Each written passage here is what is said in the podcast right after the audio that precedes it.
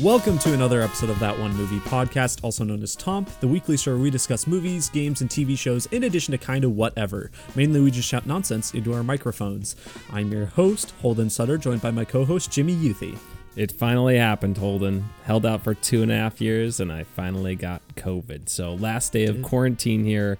Fortunately for me, really just a sore throat, I guess, was the extent of it. One day I was kind of tired, but I don't know if that was my allergies or COVID. My wife, Emily, had a fever for one day, just kind of cold symptoms from then. If she hadn't gotten tested, I wouldn't even thought of getting tested, honestly. Yeah. With such little symptoms. But yeah, COVID positive. So a couple days off from work, kind of nice little vacation, honestly. Yeah. Rested and relaxed and ready to go for the podcast. Nice. Good thing what we had to watch this week wasn't in the theater. Yeah, good thing Disney just dumps new movies on their streaming service. Yeah, we've got a great episode for you this week featuring our reviews of the third episodes of both The House of the Dragon and Lord of the Rings: The Rings of Power, as well as the new Disney Plus Pinocchio live action film. Oh boy, cannot wait, Holden, cannot wait. That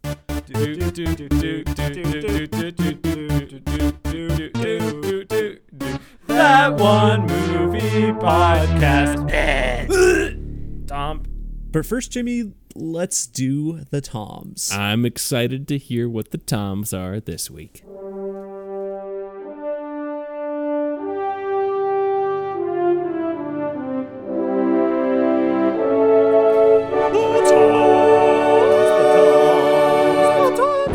The Toms. Toms is a rapid-fire segment where we rate the news of the week in the world of entertainment on a scale of three famous Toms: Brokaw, Bombadil, and Bergeron. Brokaw is the highest, Bombadil is the lowest, and Bergeron is somewhere in between. Jimmy, let's get into it. Yeah, it was Disney Plus Day or whatever, that one day where Disney just dumps everything, and I always forget that it's happening until it's happening. So. Well, thank God it did, because doing news... Okay, so I think we'll start with the Glass Onion trailer, but after that, literally all we have is D23 news. Like, I didn't realize until I was going through it, I'm like, wow, if D23 had happened, we would have nothing to talk about this week. Was it D23? Is that what it was? Okay. Yeah, D23. But yeah, so we'll just get the one non-Disney related thing out of the way first. We got a trailer for Glass Onion: A Knives Out Mystery, the new Knives Out film. We've both been pretty excited for it. It's going to be coming to Netflix at the end of the year. Jimmy, what do you think of this trailer? Looks like a fun whodunit, Holden, and that's all I want from this movie. Fun whodunit. It's going right on Netflix. Hopefully I can just still use my parents' account for that. Hopefully they don't crack down by then. And I'm excited for it. They're like, here's everybody who's in it again. Here's some settings. I liked how they incorporated the titles into the different elements that were happening visually. Very, very satisfying animations. We saw a large glass onion. Yes, there is a large glass onion. Don't take a bite out of that. Nope. Yeah. I'm interested. We'll see. You got all the actors and actresses. I forgot Dave Bautista was in this movie. Yeah. So that's exciting. He'll be great. As always. And I'm looking forward to, Edward Norton. I'm looking forward to it. I liked the first one. I didn't love it. I've only seen it the one time. But we'll see. Looks like a good time. Part of it's on a boat.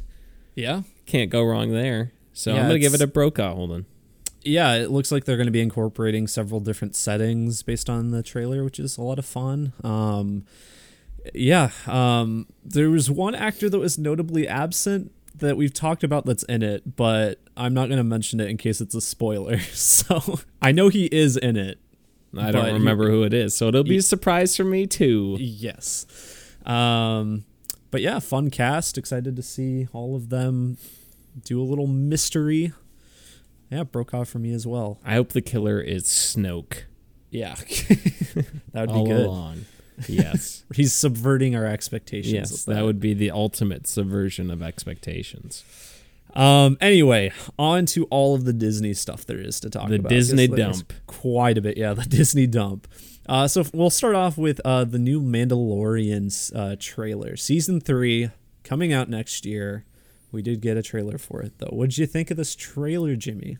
Just call me daddy, apparently. That's just the Mandalorian is just straight up the Baby Yoda, Grogu's dad at this point, which I'm all for. That's good for me.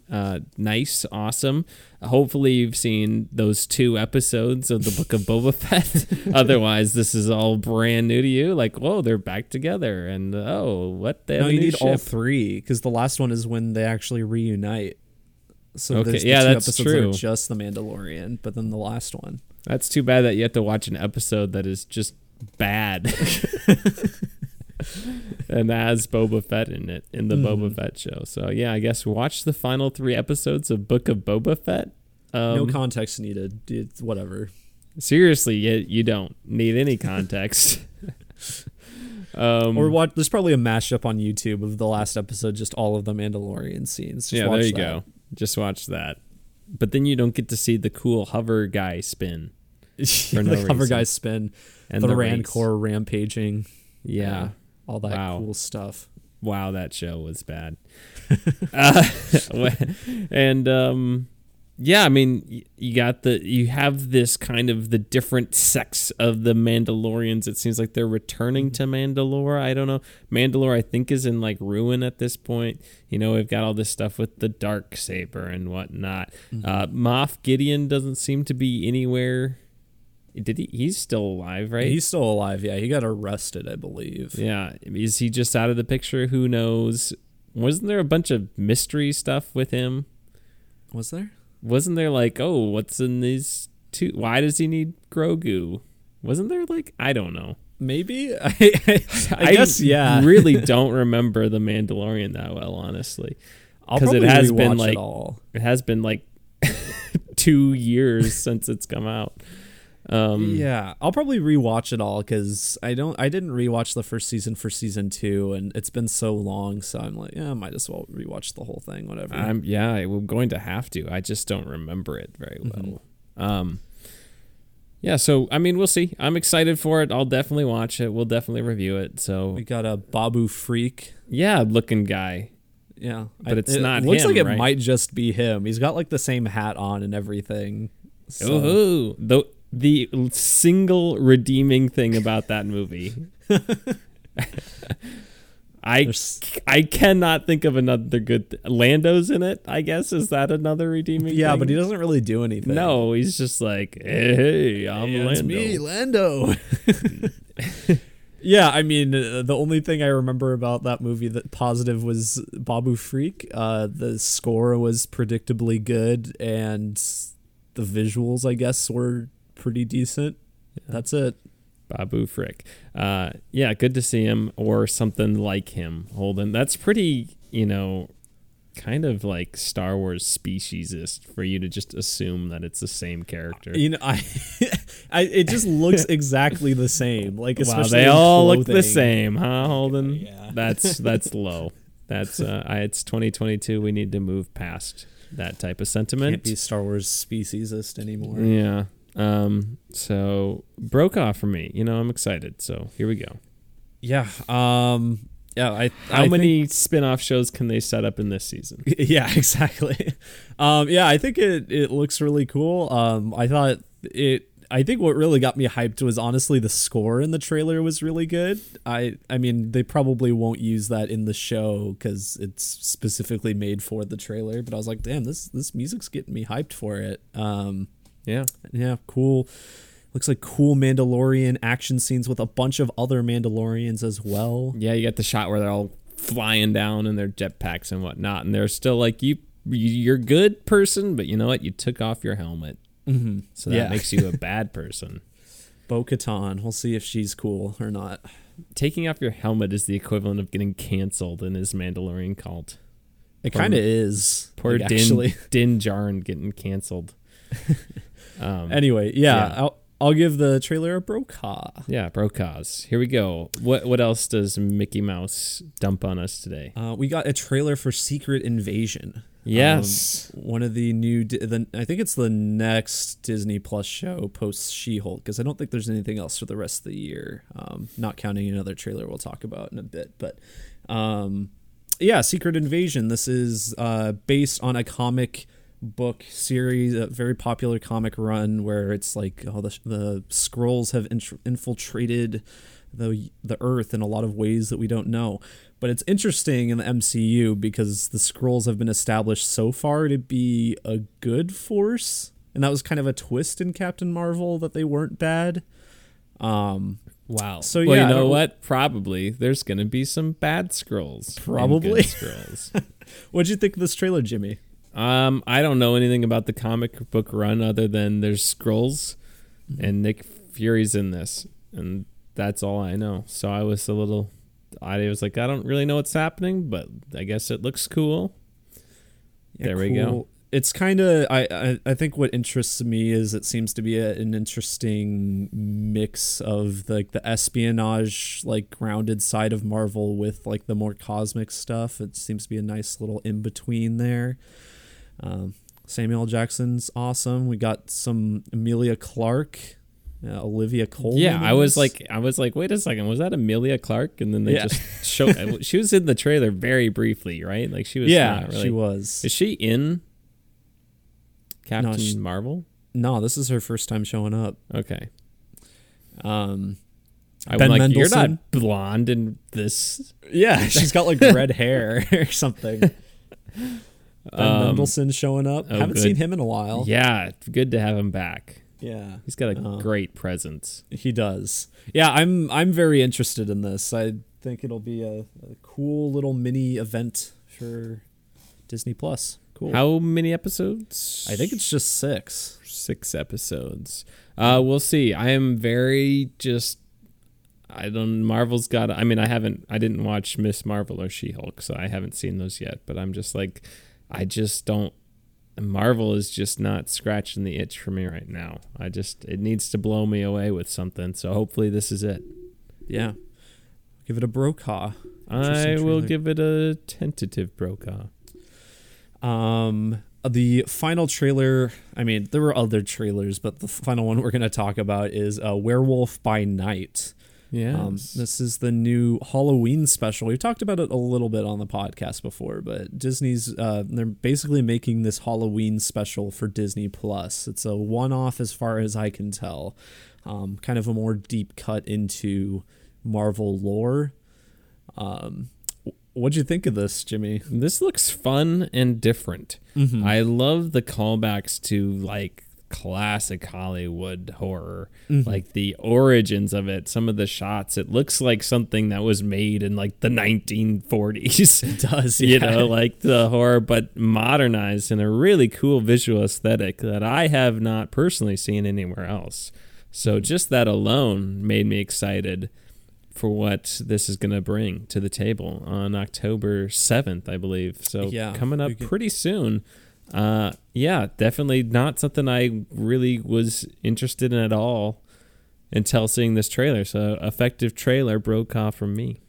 Yeah, since it's being labeled as a special, I assume it'll be like an hour-long thing. It's not going to be like a full movie or anything. Maybe even shorter than an hour. But yeah, I think it's really cool. I mean, there's even like a dismembered limb in it, I was like, okay, I don't know. I mean, it's probably going to look cheesy if they're trying to homage to early horror, but it's a bit gruesome for a lot of Marvel's stuff. So I was like, oh, that's interesting. But yeah, Gael Garcia Bernal's in it, like mm-hmm. him and stuff. Yeah. But yeah, I'm interested. I'll give it a Brokaw. But yeah, on to other D23 news. Since we were in the middle of Marvel, I'll just continue with the other Marvel stuff. There wasn't a ton of Star Wars stuff anyway, actually, but there was like a Adventures of the Jedi or something. Yeah, it just looks like, here's some Clone Wars episodes that we wanted to make, but we didn't know what to do with. Yeah, we had the scripts for, but we hadn't made them yet. I think they're shorts, too. I don't think they're full episodes. Yeah, shorts, I guess. But, I mean, you whatever that means. Yeah, exactly. Anyway, Marvel stuff. So there were other trailers. There were a bunch of trailers actually shown for upcoming Marvel products. Ant-Man and the Wasp: Quantumania had another trailer, but we still don't have that available. The Marvels already had a trailer. There was a new one for Black Panther 2, and Echo also already had a trailer. This was just for shareholders or what? This was at the... yeah, whatever the event, wherever it was. So you can probably find bootlegs of these online somewhere. I saw a bootleg of the Ant-Man and the Wasp one from Comic-Con, but yeah, anyway. Haven't been made available yet, so we don't really have any opinion on any of those. But other news, the Thunderbolts movie, the lineup was, or at least some of the lineup was revealed as to who's going to be on this team. So it's going to include... Florence Pugh's character Yelena, a U.S. agent, Red Guardian, David Harbour himself, Taskmaster, who I guess is still alive. I forgot that. Bucky is in this, Winter Soldier, I guess.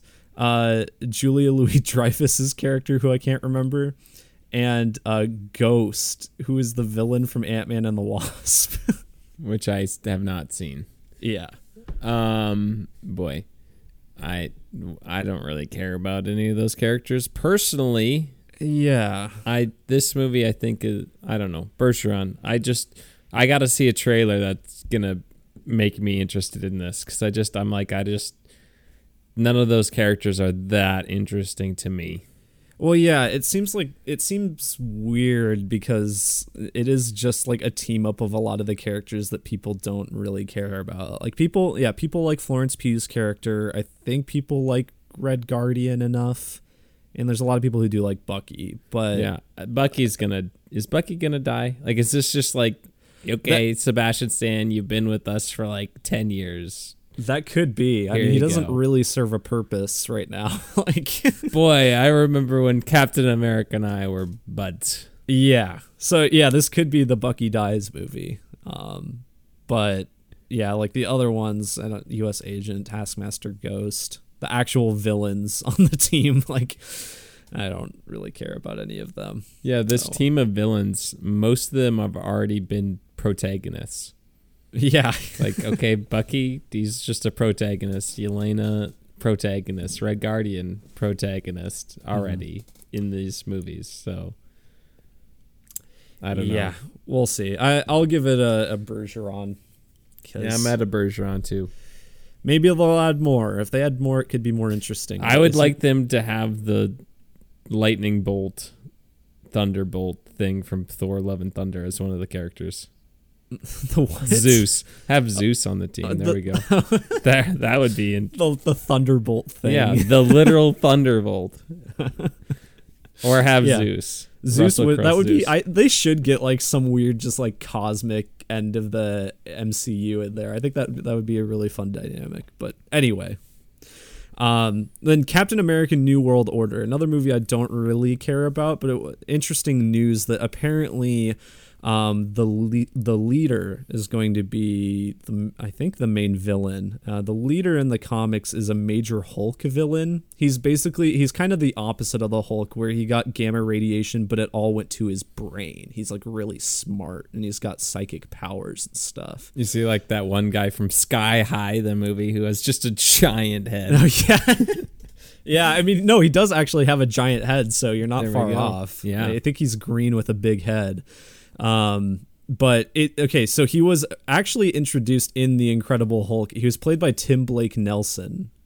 Yeah, I guess he's coming back to do this. It was a thread that was, I mean, they're bringing back Abomination and stuff, so they're tying up the threads from that movie that was seemingly just not part of the MCU for a while, but now it is. Yeah. Any thoughts? I don't have any thoughts. Okay. Doesn't make me more excited for that movie. Yeah. Neither did Falcon and the Winter Soldier. Boy, I cannot. That takes me about 6 seconds to remember that TV show title every time. Yeah. The only thing I remember liking is the old super soldier guy. Yeah, that was cool. And apparently he's coming back for this movie in some capacity. So and whatever Danielle Bruhl's character's name is again. Yeah, Baron Zemo. Zemo, backing up a little bit, he's like a big character in the Thunderbolts in like the comics. So why isn't he on there? Yeah, that's what I'm confused. I'm maybe he'll be revealed later or something, but he seems like he should be on that. Yeah, I don't know. Anywho, Holden, Bergeron for the leader. The leader, yeah. Final bit of Marvel news. This one was kind of fun. Apparently, Ke Huy Quan, I don't remember how to pronounce his name, Short Round, and the guy from Everything Everywhere All at Once. Yes. He is going to be in Loki Season 2. Very nice. He kind of can fit the vibe, I think, of, oh my God. Well, I mean, he's already been in a multiverse crazy shenanigan thing. Yeah. So. He's getting typecast, Holden. He is. Yeah, no, I think that's fun. I think it's cool that he's kind of getting into Hollywood again, and that movie just jumped his career. So, yeah, give him more stuff. He's great. Yeah, good. Brokaw. Excellent. Yeah, Brokaw. So for Star Wars, there was a new trailer for Andor, but that's so close. I didn't really want to I didn't watch it because I'm like, it's coming out in like 2 weeks. Yeah, exactly. So I don't want to know anything else about it. Yeah.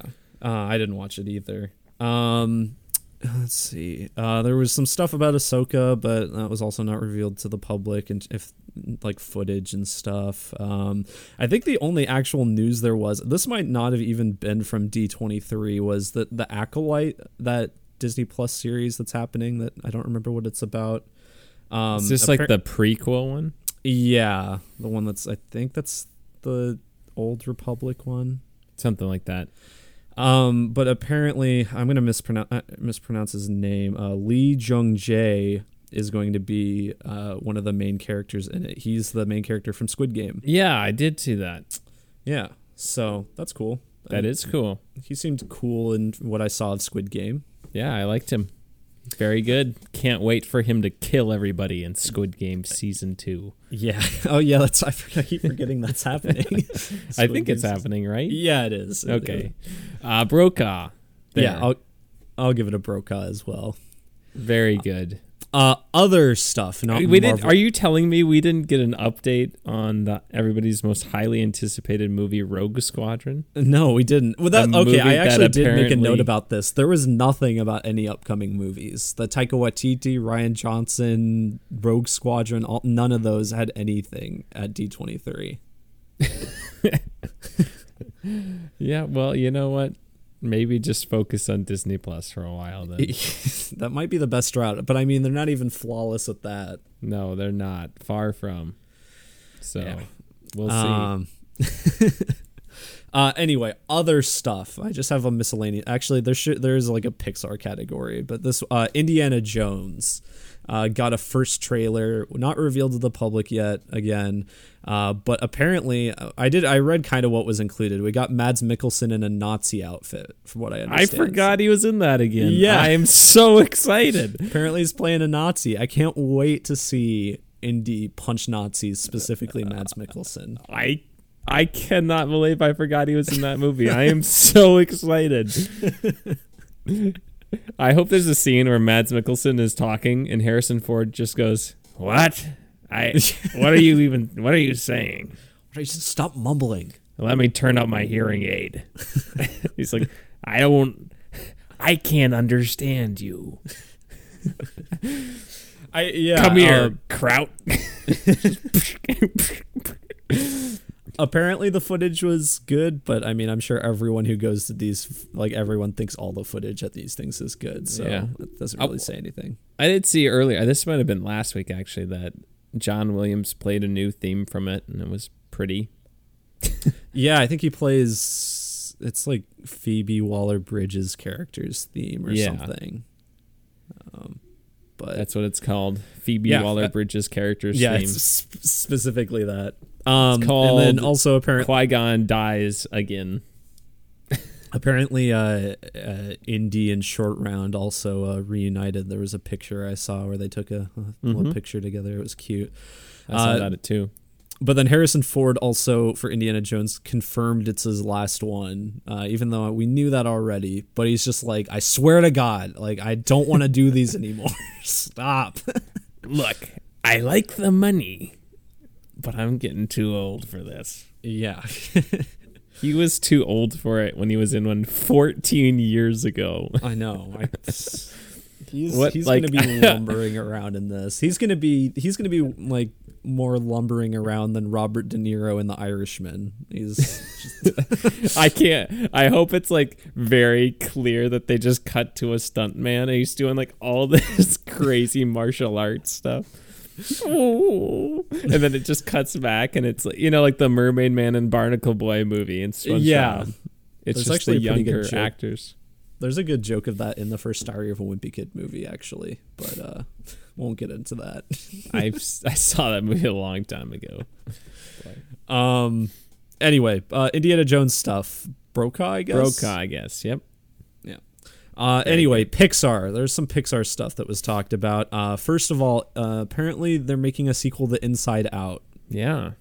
It's coming in 2024 with, I think, most of the... I saw something that some of the voice cast wasn't coming back, but I think that might just be like the non-emotion people. Maybe it's like the real life people, because I think all the emotion, like Amy Poehler, Bill Hader, all of them are coming back. Anyway, coming in 2024. What do you think? You excited for an Inside Out 2? Yeah, Upside Down, whatever they call it. Yeah. Outside In, I think would be better. I don't know. Yeah, sounds good. You know, Pixar, I'm sure they'll put it through the algorithm. Mm-hmm. They'll make us cry, maybe. Yeah. I mean, they do most of the time, unless it's like Lightyear, I guess. But so, yeah, I it'll be interesting. Is it going to be the same characters? Going to be different? Is it maybe the main character is like a mom now? Oh yeah. Classic Pixar move. And she's like, oh, how I want the best for my children, and you gotta let your kids be their own people. Something like that. I don't know. There you go. Yeah. That's what there we go. Pitched it. Predicted it. They just announced it coming in 2024. Maybe they're still figuring it all out. Or wait, she's not a teenager yet in the first one, is she? She's like tween, I think. Now she'll be like, maybe she goes to college or something. You know, she'll be like a teenager, goes off to college. Well, it'll have been almost 10 years by the time this comes out. So, yeah. Maybe she's out partying, you know. Yeah. Super dark. Oh, no, that's, you know what? Perfect. It would be her post-college trying to figure out her place in life. Yeah. There we go. That would be about the right age. She's changing. Yes. It'll be relatable. She goes through a spiritual deconstruction. Yes, exactly. and she finds a love for contemporary jazz music. Her imaginary friend dies again. She turns to drugs. Yeah, okay. Inside Out 2, Brokaw? Sure. Inside Out 1 was good. I've only seen it once, though. Makes me cry. Okay. Yeah. I think I went in hoping I was going to cry, and then I didn't. I think my expectations were too high for that, maybe. It's the first movie Emily and I ever watched together. Oh, that's cute. Well, you got to go see this new one together then. Yep. Pixar also revealed Elio. I think it's ELIO, so I'm going to say Elio, which is a new film about an 11-year-old who makes first contact with aliens. It's apparently going to be written by the Coco screenwriter Adrian Molina. Yeah, I don't know. No, I don't even think we got a release date for that one, or release year, but sounds interesting. Yeah, sounds great. I'm sure. I hope the title is pronounced differently, just so you seem like a fool. Elio. I'm sure they said it at the actual... I'm sure they said it at the conference, and I didn't watch it, so whatever. I think Bob Chapek went up there and said ELIO. Yeah, that's I'm not going to acknowledge that one. Elio is his name. Oh. Elemental. Oh wait, I guess I'll give Elio a Brokaw. Sure, whatever. Elemental, which is Pixar's next movie coming out in 2023, got a first look. We also did not get a trailer. Oh, wow. Exciting, Holden. I can't. I'm so glad you brought up these things that we haven't seen. Yeah, exactly. But this one's. I didn't know this was happening. Pixar is making a long form TV series on Disney Plus called Win or Lose, and it is about a baseball team. Jimmy, you like baseball? Oh boy, baseball. You like baseball, and it's a Disney Plus series from Pixar. Wow, so exciting! What do you think of that? You excited for that? Can Pixar make a movie where the twins actually win? Wow. That would be nice. That'd be funny. At least my dreams that could come true in fiction. Yeah, exactly. Great. Sounds good. It's all about having fun and playing as a team. It's called Win or Lose, so that might be the theme. Yeah. I don't. Sure. Bergeron. Okay. I'll give it a Bergeron as well. Outside of Pixar. Other things that Disney talked about. Other things. The Lion King live action, quote unquote, prequel film. We've talked about it a long time ago, I think. It is getting a prequel. It's going to be called Mufasa: The Lion King. So that's not confusing. Mufasa: The Lion King. Okay. Mufasa: help, I need I'm falling off this cliff, help. Brother, help.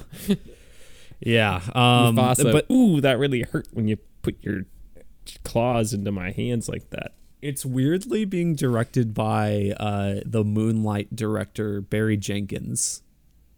Oh, okay. Yeah, so yeah, interesting. I think he was at the conference. I saw. I didn't get the exact quote, but he was talking about how he's like, ever since he was younger and watched the original Lion King, he's always been like, oh, I always wanted to know more about Mufasa, and now he gets to do that. Here's the problem, though. It's not going to be James Earl Jones, is it? No, probably not. No, it's not. That's a bummer. But there isn't a Lion King prequel, right? There's Lion King 2 and 1.5, and 1.5 is iconic. But no, I have not. I don't think there's a prequel. There's Lion King 9 3/4, where they go to Hogwarts. Yes. You know what? They should have called this Lion King 0.5, Holden. Yeah, they should have. I want to rewatch Lion King 1.5, but I'm kind of scared it will not hold up in any way to what I remember. When I was a kid, I liked that more than the original Lion King. I don't remember 1.5 or 2. I needed to watch Mulan 2. Yeah, you should. You like Mulan? You watch Mulan like 6 times a year. So. Yeah. Yep. Shake it up a bit and show them Mulan 2 instead one time. Just only that movie. Oh god. Oh, sorry, kids. I actually played Moulin Rouge. Sorry, guys. I put on the live action Mulan. Oh, yeah. Oof. Don't watch that one 6 times a year. Nope. Lion King prequel, Bergeron. I haven't seen the quote-unquote live action one. I'm giving it a bombadil because it's not called Lion King 0.5. That is. Or Lion King, ooh boy, I hope I climb up this cliff and not fall and die. There were other like animated to live action remake stuff that was talked about, but I didn't. I think there was a Little Mermaid trailer. Didn't watch it. Don't care. Whatever. Probably watch it in theaters still, though. New Disney Studios animated film was announced. It's called Wish. I think this is the one that's coming out next year. It's going to be celebrating 100 years of Disney storytelling with original characters and songs inspired by Disney's legacy. It will explore how the wishing star came to be. It will take place in a fairy tale kingdom that existed long before any other Disney world, called the Kingdom of Wishes. Oh, gosh. I did not like that. I'm going to say bombadil. I didn't like it. Sounds pretty dumb. Celebrating 100 years of original content. No original content from Disney. Yeah. Even their freaking original content was stolen from the Brothers Grimm. Yeah. So, I don't know what you're talking about. Oh, my gosh. So, I can't wait. Holden, what am I saying? I cannot wait to find out the origin story of the Wishing Star. Yeah, truly the story we've been all waiting to hear. I feel like I've mentioned before, but I wrote a paper in college about like Disney and their like them using all of those like Brothers Grimm properties and how it's just like screwed over, like copyright and stuff. And it's, yeah, I could go on about that, but I won't. Yeah. Wish. I'll give it a Bombadil. Sounds dumb. Bombadil sounds like something Holden would be interested in. No. Yep. Then there was the first. Well, actually, will the news ever end? My goodness, how close are we to being done? This is the last bit. Okay, hurry up. Let's. This go. Is the last bit. It was from the games showcase, Jimmy, that happened. This is Togp. We're in Togp now. Oh gosh, are you talking about the Disney one? Yeah, the Disney one. That was horrible. I watched part of that, like the showcase. Yeah. Oh, I only am talking about the Amy Hennig game. I don't know. Okay, which one's that? That's the one. It's her new game, Marvel game, where it's like World War II, I think. It's like a narrative game where that looked interesting. That was like the one, but I don't even know what it's called. What's it called? No, I don't think they have a name for it. And like, I think it was mostly like landscapes that were shown. All I have is that it's going to focus on four characters. I don't think it said these were necessarily all playable, but it's going to be Steve Rogers, so Captain America, Azuri, who's the World War II era Black Panther, Gabriel Jones, who is a member of the Howling Commandos, and Nanali, who is a member of the Wakandan spy network. And based on what we saw, it looks like it's going to be at least set in Paris and Wakanda. Yeah, it was like four heroes, like one game or whatever. And then it just said Marvel. And I was like, what's the game called? Yeah, it was light on details, but it sound. I mean, what little we heard, I mean, a World War II era Marvel game sounds interesting. And the fact that, I mean, you've got Captain America, but the other three are more deep cuts, I think. I don't even know, like Gabriel Jones and Nanali. I don't even know if those are like actual comic characters or not. I don't either. Amy Hennig, of course, the kind of main person behind Uncharted 1, 2, and 3. Mm-hmm. Yes. Yeah. There was it was very cringeworthy. I just kind of skipped through it after it happened. And It was like at the end, the host guy was like, oh, don't tab away just yet and go to your Reddit threads and unpack all those Easter eggs because we have one more thing left to show you. It was, I wanted to throw up in my mouth. It was awful. It was horrible.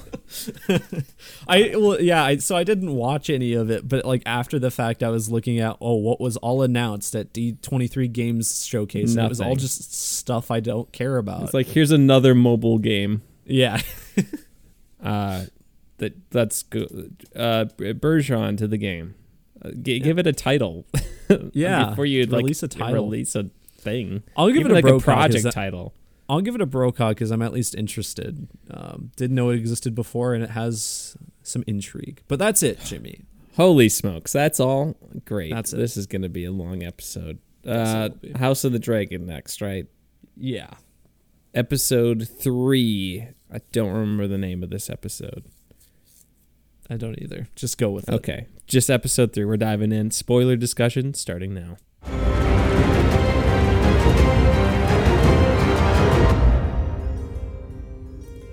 Spoilers for House of the Dragon episode 3, season 1 episode 3, that is.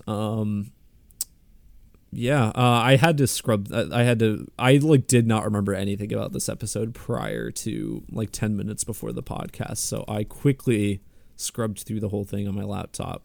Now I'm all cut up, I think. But if you can lead it if you want, because I'm sure you remember more. I'm a little bit peeved at myself because I wanted to rewatch the battle sequence for reasons we'll get into here in a second. Mm-hmm. But I just ended up completely changing my plans for school tomorrow, so I ended up doing a lot of work on that. Episode 3, I'm trying to find the title. It's something about second of his name. Okay. So obviously there's kind of this two halves to this. Yes. Also there is news surrounding this that's pretty important that we should talk about too, concerning one of the showrunners. Kind of surprising news. Anywho, I might know what it is. I think it's actually old news. Yeah, remind me that to talk about that. That was this week, I believe. So two halves of this. You had the first half, which is the time jump 3 years later. You got King Viserys Targaryen.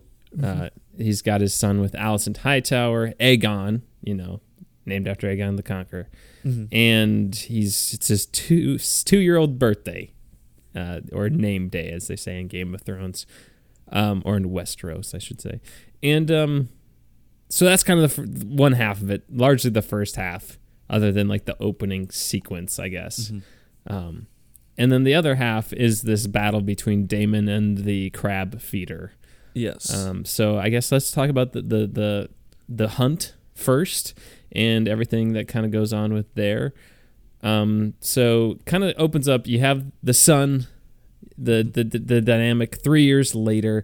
Obviously, Rhaenyra's quite peeved at her father for marrying her best friend, and it seems like they haven't really talked to each other since then. And she doesn't want to go to the hunt. She doesn't want to participate, but and Alicent comes to get her, and Alicent starts pulling like rank on her. Yeah, which is not a good thing to do to your friend. And then she's like, "Oh, if the king requests it, then I'll go." So yeah, I mean, obviously upset. I think I would be too in her situation. But as we soon find out, she's pulled into the situation because her dad's trying to marry her off to the Lannisters, Jason Lannister, who Emily realized is played by someone in season one of Game of Thrones. He has like a very minor role in season one of Game of Thrones as like a knight who gets killed by the mountain while jousting. Very interesting. I don't know why he's in both of those things, but he is. Wait, is Emily watching Game of Thrones right now? Oh yeah, more than that. What are you doing? Stay tuned. There you go. So yeah, that's interesting that he's there. But I think just the part I want to talk about with the hunt is mainly just kind of the Viserys and how he's torn apart, because it's like everybody just assumes that the boy Aegon is just the new heir, but Viserys hasn't announced that yet. Yeah, and even Rhaenyra kind of assumes that, and he's like, "No, I named you the heir." Yeah, he intends for her to become heir, which I think is cool. I don't think he's going to stick with it. No, I don't think so either. And I don't think she thinks that. And he's like, okay, I'm doing this. I also feel bad for you. So actually, you can marry whoever you want. So decide who you want to marry. If you don't want to marry the Lannisters, that's whatever. But you should get married because you're of age. Yeah. So interesting, and at the same time, so he wants her to be the heir. Like, I think he legitimately actually wants her to be the heir, but he has this dream, or he had this dream many years ago, that he was going to have this son, and that son was going to unite the Targaryens and like create the next glory age for the realm. And but it was like, in his mind, it was a boy. So he's like, well, now I do have a boy again. Have I done the right thing in naming Rhaenyra? All these sorts of things. He gets drunk, kind of makes a fool of himself. What did you think of like the actual like hunting of the stag, the elk or whatever it was? I don't really remember it too well, if I'm being honest. How they tie the stag? Oh yeah, ropes and capture, and he can't even do it. He stabs it, and he can't even kill it on the first stab. He has to have a second stab for this poor animal. That was interesting. It's basically just a ceremony that they make super easy. There's no sport to it or anything. I was getting pretty nervous for Viserys when he was drinking so much, because I had throwbacks to Robert Baratheon, who dies hunting while drunk. And he kept just downing wine, and they were like, "Oh, we're on a hunt." I'm like, this has not gone well for other kings. So I don't know if that was just an extra layer of tension for the people who have seen Game of Thrones, but there was. Meanwhile, Rhaenyra's just killing a boar and could have really killed the white stag that they were actually after, but decides to let it go. Yeah. So there you go. Anything else you want to say about the actual like hunt part of the part of the episode? She brutally murders a boar. Yeah.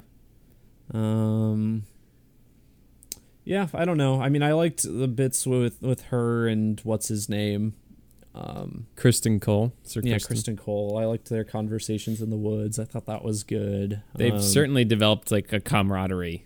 Yes. Yeah. Over the years. So that was all good. Yeah. I don't know. Not much to say about the hunt, I guess. I do think it was like of the things that have happened, that was like the slowest, least interesting. I think that's happened in the show so far, sure, is this hunt. Yeah, probably. I do think there are nice character moments. There's a bunch of dogs, like a little pug. Oh yeah, the pug, that was cute. Yeah, I liked how Rhaenyra just demolished that lady like in conversation to like, what have you been doing? How have you been helping eating cake? Yeah. So yeah, I did enjoy the little moments. Mm-hmm. But in terms of like massive political maneuvering, scheming sort of stuff, it didn't have that dramatic tension. No, yeah. It was mostly just familial stuff. A lot of, mostly with Rhaenyra and the line of succession and whatnot. It does like draw a pretty big contrast to like, you know, like the House of the Dragon and just the budget of this and how like they literally just set up all these tents in the woods and had all these extras doing all these things, and it was muddy and all this stuff. It's just so much bigger in scale and high budget than like early Game of Thrones when it's just Robert and like two other people out on his hunt walking through the woods, getting stabbed by a boar off screen. Mm-hmm. Yeah, so that's the first half of the episode, or outside of the cold open. What were you going to say? I had it, and then I just kind of lost it. I don't know. I'll bring it up if I remember. Yeah. Second half of the episode is Damon versus the crab feeder. Holden, what were your thoughts on this encounter, this battle? Yeah, it was cool. So, the episode opens with essentially Damon just burning everything with the dragon, crushing one of his men, which I thought was funny. I saw it coming, but I thought he was going to get burned. Actually, I did. I thought he was going to get burned too. So the crush to death was a good touch. Yeah. So that was all good. I think it's cool that the crab feeder and his men were just hiding in like that mountain, which essentially meant they were like completely safe. Because they could just safely guard the few entrances, and the dragon's fire couldn't really affect them in there and everything. So that was cool. And then, yeah, Damon's strategy at the end of the episode was pretty clever and good. And I liked, the whole sequence at the end, the battle and ambush. It's pretty great. Well, yeah. So I like how Damon doesn't really, I don't think he says anything the entire episode, actually. I don't know if he says a word. Yeah, he might not. But I love the fact that, okay, Viserys is going to come like save the day and make it himself look good when they've been toiling away for 3 years and really getting nowhere because they just hide in the mountain. Mm-hmm. And even though they have these dragons, that's great. You know, the messenger comes, he just beats up the messenger. I always feel bad for the messenger. Like they didn't do anything. They're just taking it. So I like that. You had a little like piano cues. I'm like, oh boy, you know, stuff's about to go down when there's piano. Although I think I actually was a little bit underwhelmed by what happened next. Not that it was bad. I just thought it could have been more interesting than it was. And I thought a couple things didn't quite land. So You have him surrendering. That's great. And then he, you know, fake surrenders and he makes this run. And I think that works well because I do think like he's okay with either outcome. Like either I'm just going to die right now and be done with this. Mm-hmm. Then I don't have to suffer this embarrassment of my brother coming to save the day and him getting all the credit. Or I get this myself and I can take all the glory. So it's really an all or nothing, win or lose Pixar approach to it. So I liked that, but I thought the actual him just running through was slicing. I liked Dyson. Yeah, I liked how the camera kind of follows him, but it wasn't. I think it would be more cool if like it was like a oneer or so, you know, something like I just thought there was like it needed something like in the Battle of the Bastards in season 6 of Game of Thrones. You have that great shot of Jon just in the middle of everything and it's all going crazy. And that's a great shot. And you can tell what's happening, but there is chaos and you just get a sense for the visceral nature of this warfare. And in this, it's just really tight behind Daemon. He's slashing and arrows are flying in and it's not bad. I thought, you know, you could have another Raymond Djawadi just banger of a thing. He's starting to build it with the piano, but then it doesn't really lead to anything. I mean, other times that the piano has happened in Game of Thrones. I mean, you had the Winds of Winter, the whole thing with Cersei Lannister at the end of season 6. You had the Night King. I mean, regardless of how you feel about how that goes down, it's a very cool sequence. Yeah, all the piano bits in Game of Thrones have been good. Whereas this, it just was like, I don't really remember what the music. This is why I wanted to rewatch it, because I was like, was it? I don't think it's a case of it was bad. It just was like I thought it could be more, and that sort of missed opportunity element of it was makes it a little bit disappointing for me. And I think the other part that stands out is you have, it's like Laenar or something. It's one of Corlys Velarion's sons, comes out with his own dragon, but he hasn't. I don't, unless I missed it. He wasn't really established as having one. I don't remember seeing it. Maybe it was the dragon in the background. I thought that was Daemon. Could have been wrong. And he just kind of comes out of nowhere with the dragon. I'm like, who is that? Yeah, well, that's okay. I didn't. So the actual battle itself, I didn't really bother me. I mean, I didn't really. It was just an average Game of Thrones battle. I didn't really care. I thought it was decent, but whatever. But anyway, like beforehand, the whole meeting that they were having when Daemon gets the letter and everything, there's just like a bunch of characters there that we don't know. And they're all just angry at each other. I'm like, who is this? They all, whatever, they're, who is this guy? Why are you angry? Oh, one of them's riding a dragon now in the battle. Okay. It was kind of weird. It'll probably make more sense upon the rewatch, you know, like, because I think Game of Thrones, like season 1 is like kind of like that too, where it's like there's the small council and they're all yelling at each other. Who are all these people? And then they get established later on. But yeah, I mean, I don't know. It felt a little clunky, just not a lot clunky, but just a little bit that I didn't think it landed as well as it could have. Mm-hmm. I don't have a problem with him killing the crab feeder off screen. That is what it is, but it just was missing something. See, honestly, I'm just disappointed by the crab feeder. Like, I think it's a cool gimmick, feeding him to the crabs and everything, but we just don't.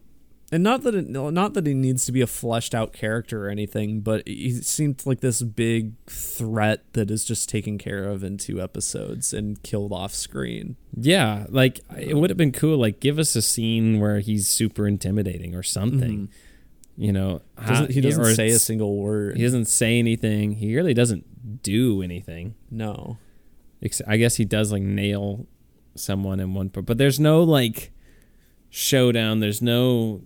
I don't know, and with the jump cutting of the years, you don't feel the weight as much. It's more implied. That's true. But that doesn't necessarily make it bad. It just doesn't have the same impact. No, I'm going to be honest. I completely, like, I wasn't even thinking about the jump cut for like the Daemon stuff. Like, obviously it does happen in universe and it makes sense, but like, I wasn't even thinking about how the crab feeder has been a threat for like 2 or 3 years now. Yeah. And I mean, like, people look demoralized and stuff, but you don't, as the audience member, the viewer, you don't feel it because we haven't experienced it. It's just been one episode for us. But I do have to say the crab feeder aesthetically looks so cool. Yeah, like, he that's why I wish he was great. Around more. Yeah. Here's what I'll say is that we know, like, after episode 6 or whatever, there's the time jump 10 years or whatever into the future, meaning or implying that this stuff happening now is still just table setting. Like, this is the not interesting stuff. Like, we haven't even got to, like, the meat of the story.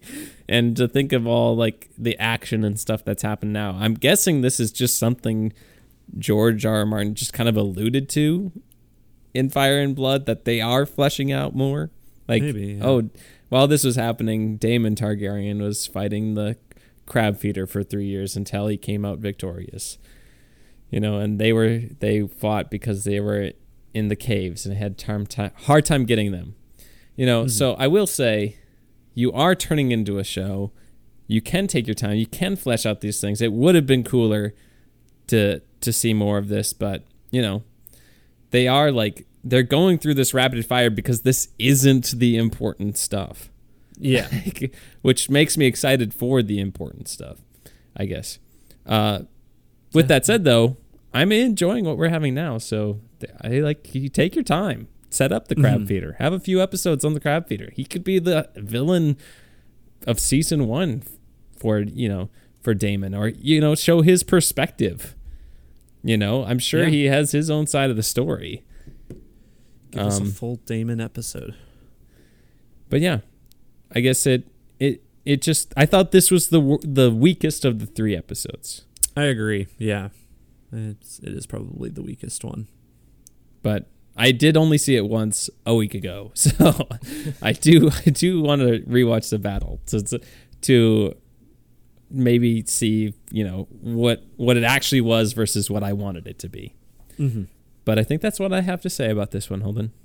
Sweet. All right, let's talk the Rings of Power.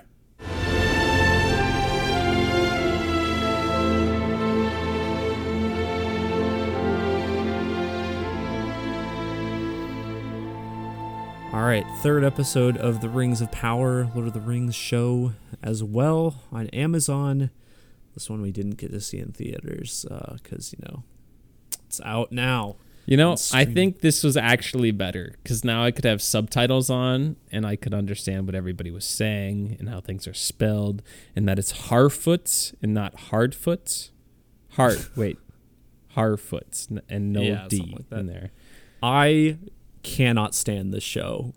Holy Jesus Christ. I fell asleep watching this show last night, and it wasn't even like I was up super late or anything. I am so uninterested in what is happening in every aspect of this show. And this one's the worst one because it didn't even bring back Elrond. The one thing that I, like, enjoyed from the previous 2 episodes wasn't in this. Jesus Christ. What a bore. There's just nothing happening. Talk about what you liked, Jimmy. You know, I actually enjoyed this episode. I don't think it was necessarily better or worse. I just was like, I don't know, maybe I'm just, like, not as, I think my expectations were just higher when we went to the theater, and I was like, well, surely, like, they're going to have some big thing to, like, you know, hook us. Yeah. And when they didn't, I was like, well, okay, I guess we're taking it slow. And with that in mind, I just enjoyed this one more. I guess my expectations were so much lower. Mm-hmm. I thought Galadriel's plot, although not, like, doesn't seem super significant right now, at least it's not just silly. Like, she's not just swimming. Yeah, it's not just a filler episode like the last one was. She somehow gets on a boat. Did that happen in the last one, or did that just happen off screen? Yeah, well, I watched like the previously on recap kind of thing before the episode, and yeah, it looks like at the end of the last episode they get, like, rescued by a big ship or something. Okay, that did happen. But I thought that new place looked awesome. Numenor or whatever it's called. I thought architecture... I mean, the architecture stuff, that gets me. I thought that looked spectacular. I thought the effects were incredible with the city. It was gorgeous. The colossal statues and all that. I thought that was really cool to look at. And I was like, oh, this is interesting setting. You had like something happened here between elves and man. So everybody's just a racist here towards elves, like literally everybody. Speciesist. I like the sets, like when it's more just with the characters and everything. But oh my God, I cannot tell the difference between any of these cities when they do establishing shots. They all look the same to me. Like, yeah, the giant statues in this one are cool. That is different. But there's so many establishing shots of these big CG cities that are like, oh, these are like the elf city. Oh, the aside from the dwarf city, which is obviously in a cave, that's an exception. But all these other cities look the same to me. And well, I mean, they've had the elvish influence. This one, you like took all the elf stuff and you mixed it with Minas Tirith, thing. And then I like how there was a waterfall at the end of this one. I thought that was cool. Oh yeah, that was cool. Yeah, visually spectacular. I thought, except that warg thing looked a little rough. Yeah, I don't. It was like the compositing or the animation that was like, okay, that doesn't look great. It wasn't horrible. That's really the first. The one thing I do want to talk about. So we have this, the Galadriel storyline's going on, and her Hallbrand, I don't know, whatever. Aragorn, it's Aragorn. Yeah, he's literally. I mean, you predicted it last week. He is literally just Aragorn. He's like, I'm a king, but I'm not. I'm like, okay, so you're Aragorn. Yeah. Like, I know, okay, obviously this is like a long time before Lord of the Rings, but it just seems so weird that like the same thing happens twice. It does feel like we're getting discount Fellowship of the Ring because it's like discount Aragorn, discount Gandalf, discount Gimli and Legolas, or off-brand or anything, something like that. Yeah. It's like, do we have other like things, other character archetypes in this universe? So you have that storyline going on, and then you got the elf guy who doesn't talk, who's got pretty eyes, and that's my description of him. And orcs can't go in the sun. Has that always been a thing? I don't know. I don't remember that at all in the Peter Jackson movies. I mean, yeah, I guess I don't know. I mean, they're typically in Mordor where there's like very little sunlight, so I don't know. Also, is Mordor a thing yet? Well, that's what I was wondering. Is that what that whole hinting at was, that they're trying to create their own realm? Is that supposed to be Mordor? So they were showing Galadriel finds out like the sigil is actually the map sort of element. It's like, oh, it's a map of the Southlands. So then I looked up a map of Middle Earth, and of course you get like the Middle Earth during the Lord of the Rings movies is the map you get, not the Second Age or whatever this is. And that's just where Mordor is. Okay. And in this, she says it's the Southlands, which makes me think, okay, are they going to like take over the Southlands and create Mordor? And then is Celebrimbor, the elfish guy from the second episode, Elrond sees him. Is he making like just the freaking Sauron Tower? Is that what he's going to make? Yeah, that's... Well, are they building it in the Southlands? I don't remember. I think he's just like, I need help building this. Yeah. I need like 1,000 people or orcs. Yeah, I don't know. That's going on. So like, okay, Celebrimbor, I'm pretty sure is the guy who's like the mind behind making the rings. Mm-hmm. Sauron. So is it safe to assume this Adar guy is Sauron? Like they say, like, oh, that's like could be Sauron's name that he had. Really? Oh, I don't know. There was a line that said that. So I'm okay. And we get like the glimpse of him at the end. If he's not Sauron, he's some bad dude. I mean, he had literally like Sauron's hands. So yeah, he was, well, in like his entrance, it was so like imposing, and it was the entrance of something like you should know who this character is or something. So it so I'm probably just gonna, is. I'm gonna assume it's Sauron until it's not. He's not Sauron. But then, so I think like he is gonna go trick Celebrimbor into making these tower and these rings, and people are not gonna realize that it's Sauron. Is my guess. That like people are just not going to realize that he's Sauron. And then, of course, another character. I don't know if you caught this, Holden, since I know you're not a big Lord of the Rings fan, but what the guy who saved Galadriel, okay, his ship, his son is named Isildur. Do you know who that is? No. Isildur is like the guy who cuts off Sauron's finger. Oh, and puts the ring on, and he's corrupted by it eventually. And then it gets, he dies, and it gets lost in the river until Sméagol finds it, I think is how it goes. Just watch the first 10 minutes of Fellowship of the Ring. I guess that makes more sense because for me, since I do not care about any of these characters and I'm just bored by everyone, when they introduced Isildur or whatever, I was like, oh my God, another character. I just like, oh no, he's a cadet or something, whatever, boring, bland, whatever.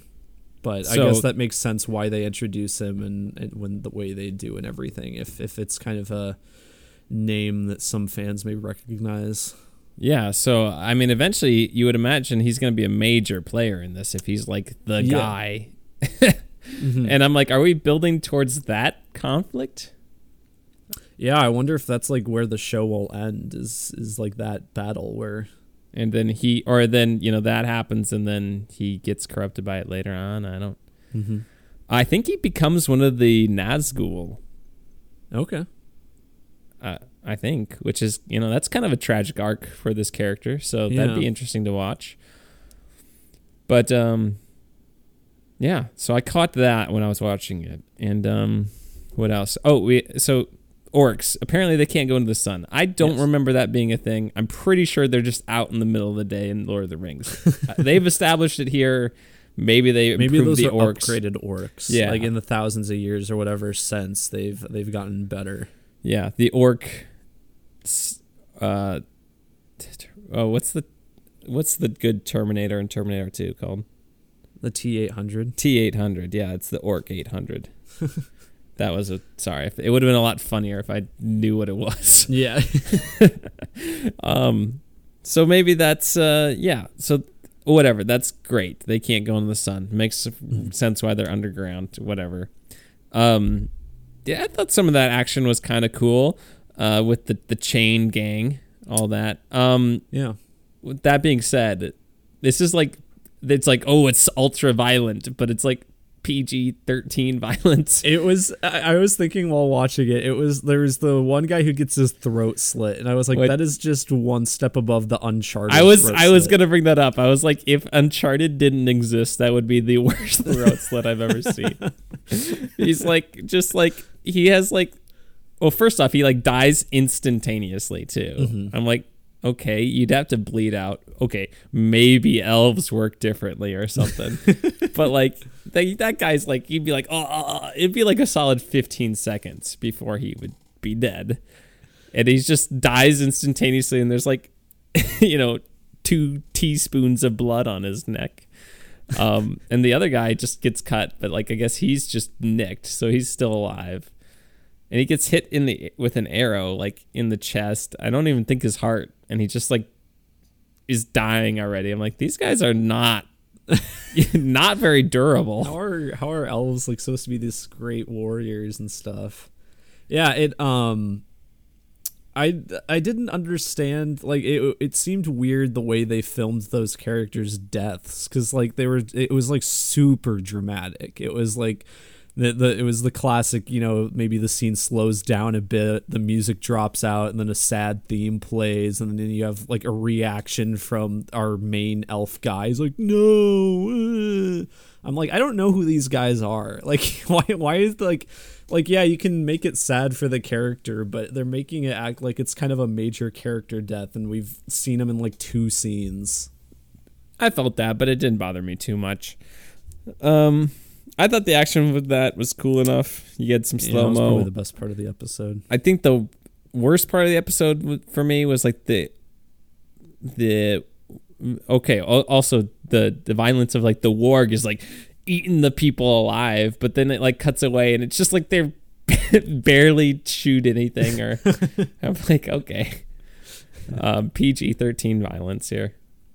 Which I understand. It doesn't really bother me. Yeah, that's fine. It's kind of funny. It's like, well, then just don't. It's weird because they keep trying to do these R-rated death or like injuries, but they're just doing PG-13 versions of it. Yeah, which whatever, it's fine. I get it. You have to. Mm-hmm. You're trying to cater to specific audiences without alienating other people. Yeah. And then we have the. What was I going to say? Oh, the part that was just like, this is a nitpick, but like, just like, this is dumb, is when Galadriel is like ultra slow motion riding her horse. Like, this does not need to be in the show. It's like going at like 1,000 frames per second. I'm like, why is this like, okay, she's on a horse. It's in really slow motion. She's happy. Cool. I just thought it was cheesy. The shots of her just normal running on the horse, even just a little slow motion, whatever. I thought that looked cool. Yeah, but it was like, it's not even to like anything, like she's not doing anything cool. It's just riding a horse. Yeah. I mean, maybe it's to highlight how happy she is that she's riding. Okay, yeah. Sure. I just was like, why is it so slow? And I wanted to mention... Nitpicky. Earlier in the episode, at like the beginning of the episode, when they're first entering the city on the boat, like I like laughed out loud at the lines they were saying, because she like Galadriel says something to the ship captain guy. She's like, oh, like, where is it you're taking us? And then he's like, oh, you'll see, something like that. And then immediately the Aragorn guy is like basically says the same thing, like, where are you taking us? And then he's like, home. Like, it's so dumb. Yeah, that part. And then when she like looks down and looks up, they're like there. Yeah. Like, oh, that was weird. Like, oh, sorry, I didn't miss these colossal statues and buildings on this. Like, I somehow didn't see that when we were in the middle of the sea for hours. I'm asking you where we're going. Yeah, they weren't just off in the distance. Yeah.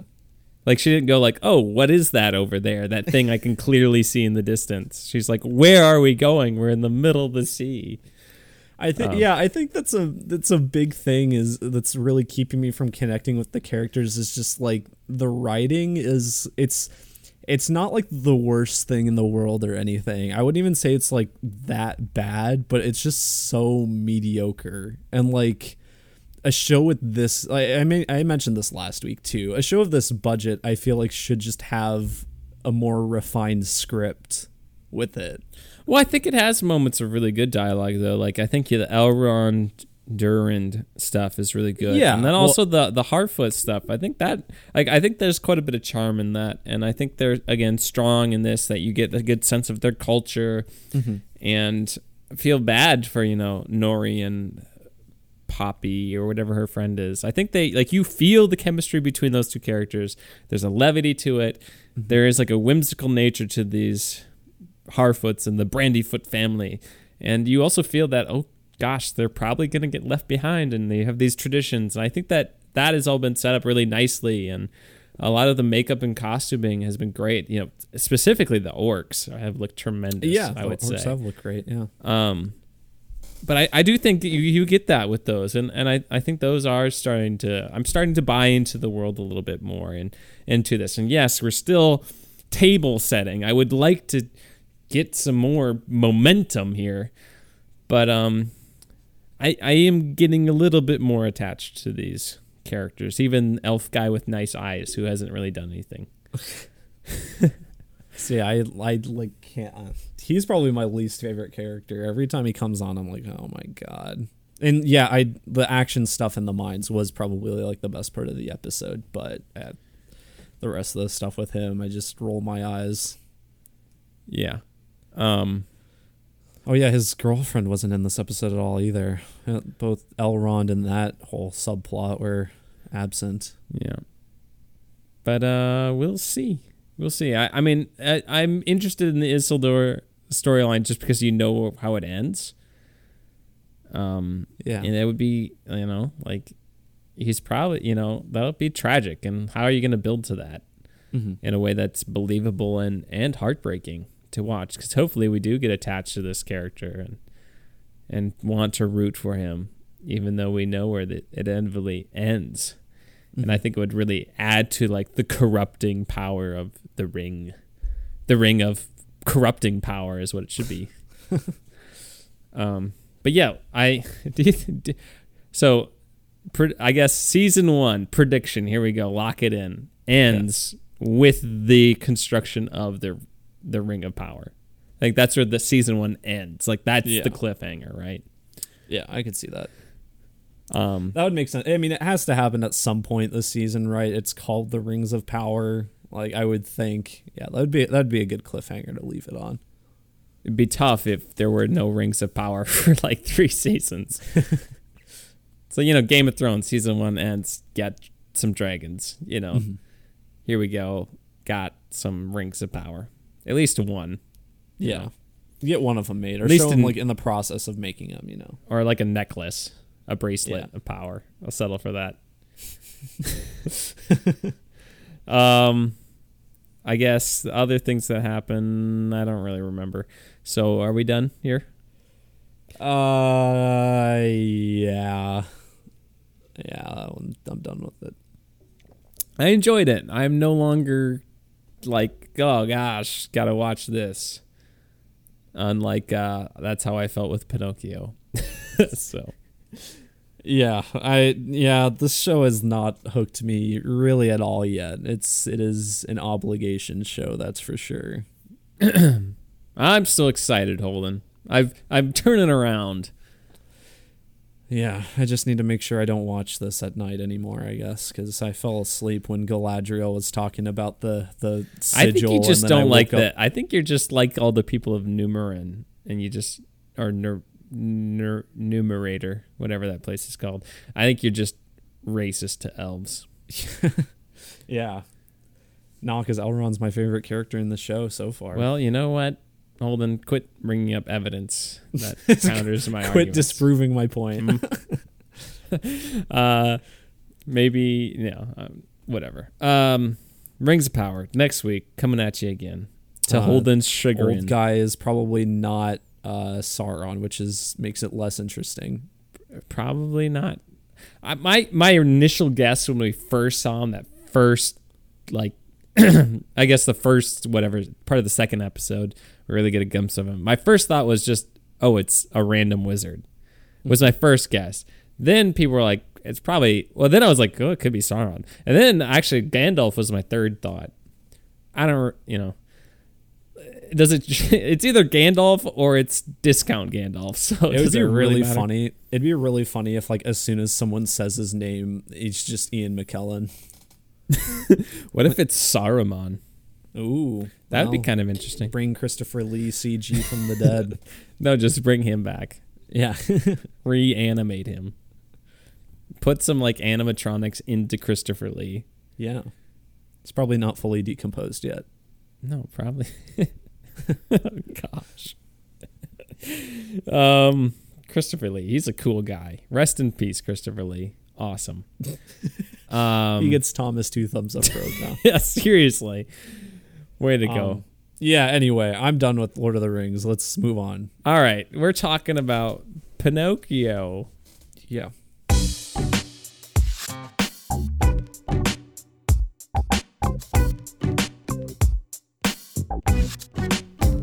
All right, yeah, so Pinocchio, this is the Robert Zemeckis live-action remake of the classic Disney film.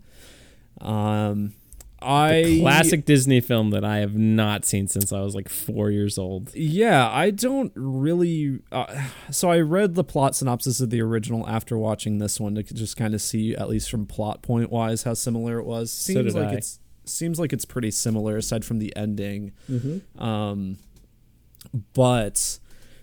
Yeah, I don't really remember the original film that well, but apparently it is like even just among Disney films regarded as one of the better like classic ones. So I don't know if you're a big fan of Pinocchio, maybe you'll even have stronger feelings about this live action one than I do, but I thought it sucked. I was going to say, I think that the first one's probably also bad. You know what? I would say the music is good. I would say two of the songs are good, and the rest of it was like very forgettable for me. And it's the two songs that everyone knows from Pinocchio: the "Wish Upon a Star" song, which is like now like the Disney Studios logo theme, and the "There Are No Strings on Me" song. From the good. Age of Ultron trailer. Yeah, that's all I could think of was like, oh man, they made the Age of Ultron trailer into a movie. No strings on me. One of the great trailers of all time, by the way. I remember rewatching that trailer a few dozen times when that came out. Yeah, so look, Pinocchio. As I was watching this, I was thinking, why are we watching this for the podcast this week? What are we doing? I'm never going to get this hour and 40 minutes of my life back. I stopped it halfway through and watched the rest at another time just because I was like, why does this exist? Like, why? Why? Okay. God love Robert Zemeckis. Created literally my favorite movie of all time. I thought Dark Knight was your favorite. Dark Knight, yeah, okay. Back to the Future, one of my second favorite movie of all time. My word, why are we making this movie? Like, if your whole movie's gonna be animated anyway, why are you making a live action movie? Like, I have less of a qualm with Lion King remake because they literally just remade the whole thing in this other animation style. Yeah. This one is like. Yeah. It is like almost entirely animated except for the, like, I don't know. It's like, I don't know what's real and what's CGI, but like not in a good way. Like everything just looks so weird. Everything is so uncanny. Like aside from like the actual actors that we know are there, like Tom Hanks and insert other names of other actors that are in this movie. Luke Evans is like weird, has a weird bit in this movie. But yeah, aside from them, it all does look very uncanny, and it doesn't look bad, I wouldn't say. Like, there are some parts where they go to this pleasure island that I'm like, mm-hmm. Whoa, the compositing is not good here. Like, this is wonky. Like, we got some people floating around here. Other than, like, it doesn't look bad. Like, it's very good CGI. But I'm like, what is the point of making an entirely CGI movie and just Tom Hanks is real in it? Because that is a lot of what this movie like. How can this be better? There's also something about. I think I mentioned this. I don't know if I mentioned this when we watched the original trailer for this or what, but something about like modern Robert Zemeckis like CG creatures. It's not even like the Polar Express effect because that's long gone or whatever, but like the cat and the fish and the weird anthropomorphic fox and stuff, like they don't. He's like not trying to make them look realistic, but they just look really fake. And like I don't even think necessarily in a good way, especially with like the fish and the cat. Like I think like well, yeah. Here's the thing: it's like why are you trying to make this realistic? Yeah, like you have a walking, talking cat. Yeah. Like why do we need to make a live action version of that? Why do we need like? There's just a blatantly just CGI cat, like the goldfish. All these things in this movie. Why does the goldfish have a face? Like, I just don't think this movie lends itself to a CGI remake thing based on what I saw. Like, I don't think it added anything to this movie. It was just like, well, we're remaking all of them, so I guess we have to remake Pinocchio.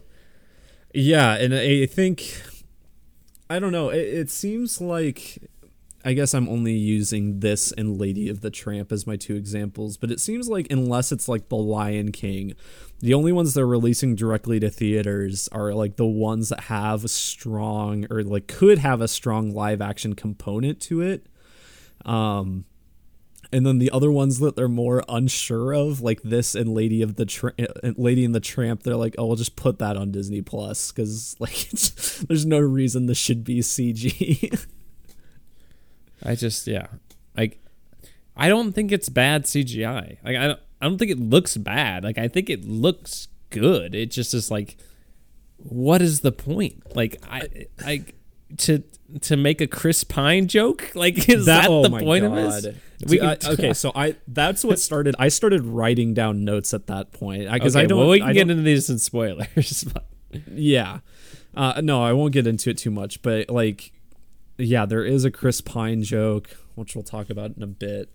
Which is Chris Pine even that relevant now? No, it's such a weird joke to make.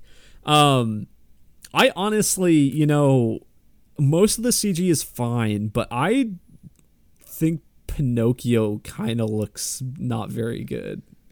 And he's like the main CG character, and I understand he's like a wooden boy, quite literally, but I don't know, something was really off about him for me in comparison to all the other CG. And I didn't really get that from the trailer, because I remember saying when we talked about it that I was like, oh, Pinocchio looks okay, but I don't know, something about him here is off. I don't know. I just was watching this. I'm like, why are we watching this? This is the epitome of a movie that exists. I don't think it's good. I don't think it's bad. I literally just think it exists.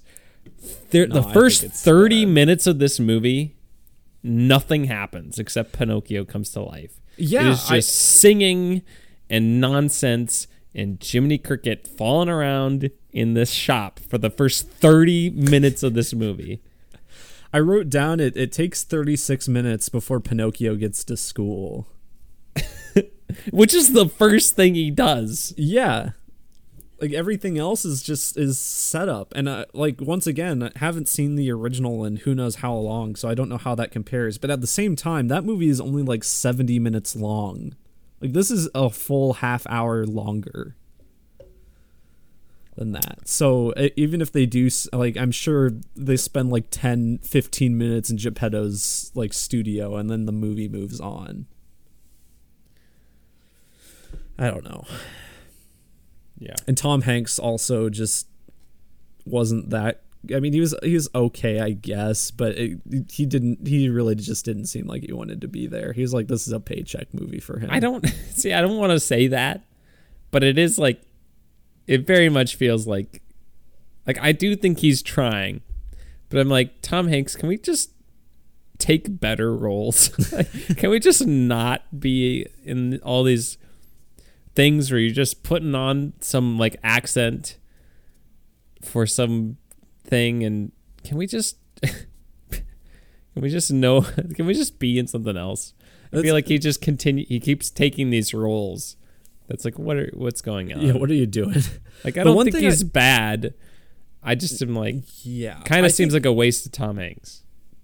I do think like the one thing that is not very good about his performance is his inconsistent accent, though. Like, sometimes he just kind of speaks in like his normal voice, like normal, and sometimes he puts in a little Italian like flair on it, I guess. But yeah, that was inconsistent. But the rest of it was passable, I think. Wasn't it like Joseph Gordon-Levitt, Jiminy Cricket or something? Yeah, who had like the most annoying voice. I honestly thought Jiminy Cricket was so annoying in this movie. Jiminy Cricket was... I don't know what he's like in the first movie, but he is so incompetent in this movie. I'm like, you are horrible at this.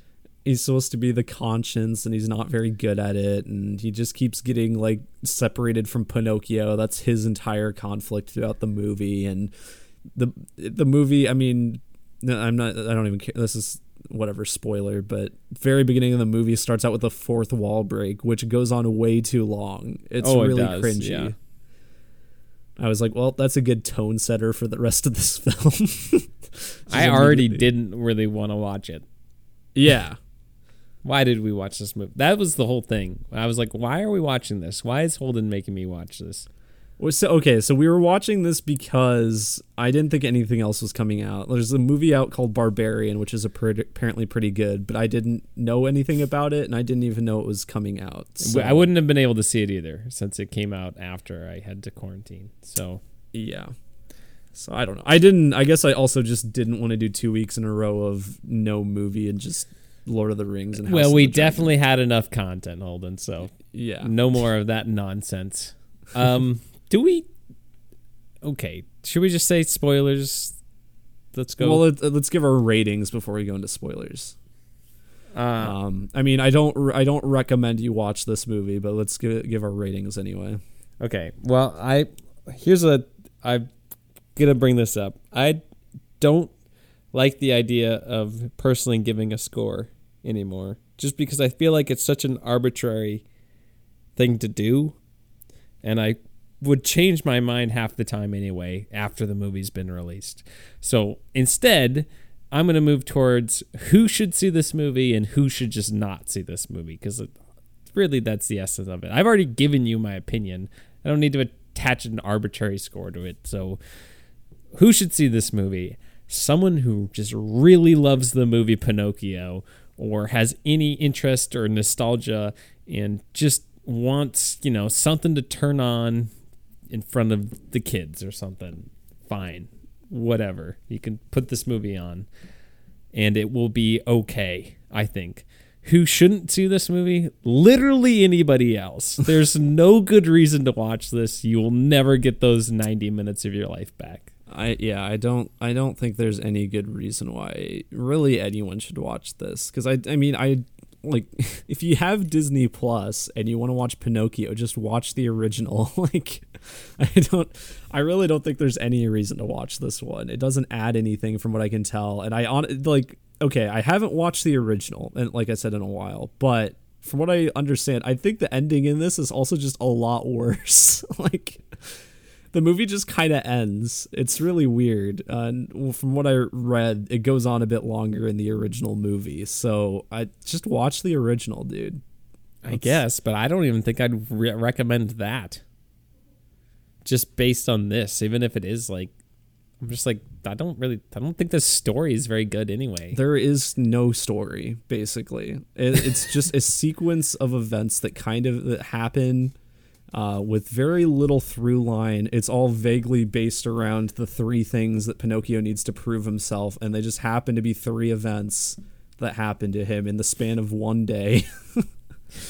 And yeah, him trying to be a real boy, that's cool and everything. I was surprised how little, I guess that's a spoiler thing I'll talk about. I will still give it a rating. I'm going to give it a 3 out of 10 though. Okay, that's fine. You can give it ratings. Spoilers. Let's talk about spoilers. Yeah.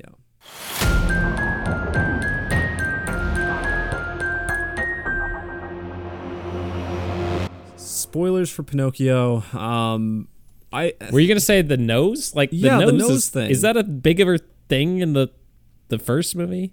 Well, I assume so, because it's like such a famous part of like Pinocchio's character, and I don't know if the original story that this is based on has that aspect as well or anything, but I was waiting the whole movie for like more with the nose, and it really only happens in one scene.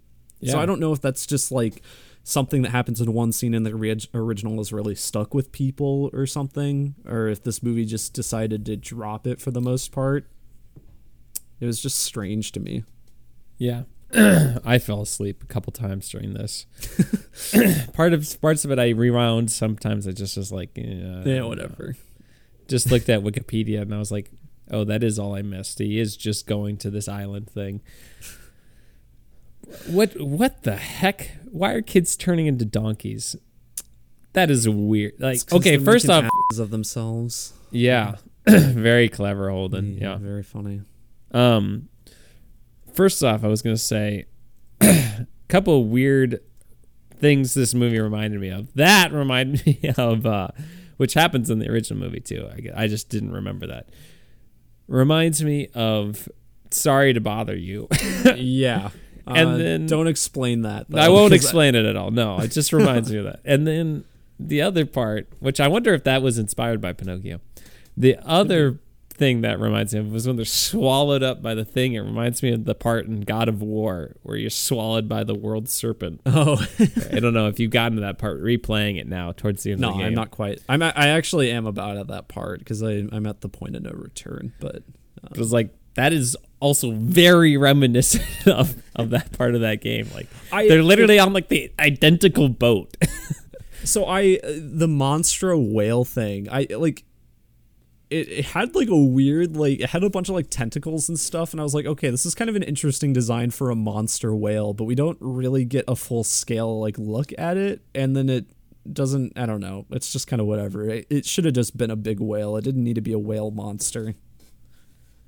Very weird. It's also just, yeah, like you said, this movie is just a sequence of things that happen and then it just ends.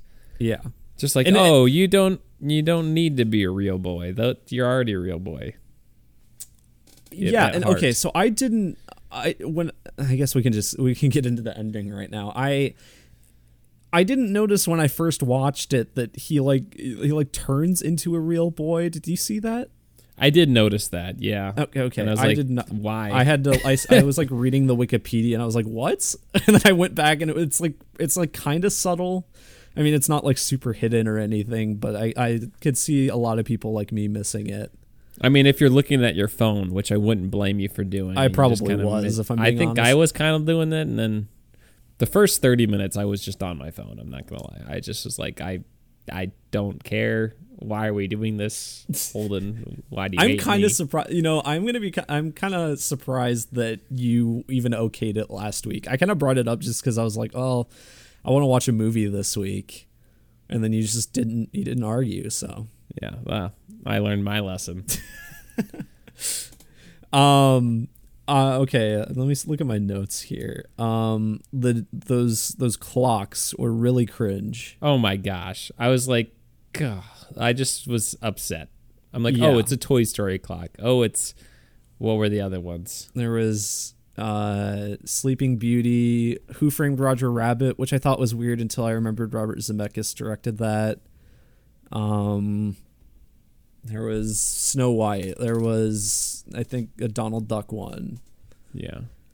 There was a bunch of just... Is this why we made this movie? So all the clocks could be relevant? It happened once. It happened with Woody, or it happened with a few clocks. And then it just, like, kept happening throughout, like, the next 20 minutes. It would just keep cutting back to a couple different clocks. I'm like, I get it, Disney. You have, like, every property in the world. I'm kind of surprised there wasn't like a Marvel superheroes clock, you know, Star Wars clock on that wall. It also just seemed weird, like especially the Toy Story one. Like cowboys are like, I don't think cowboys are around yet.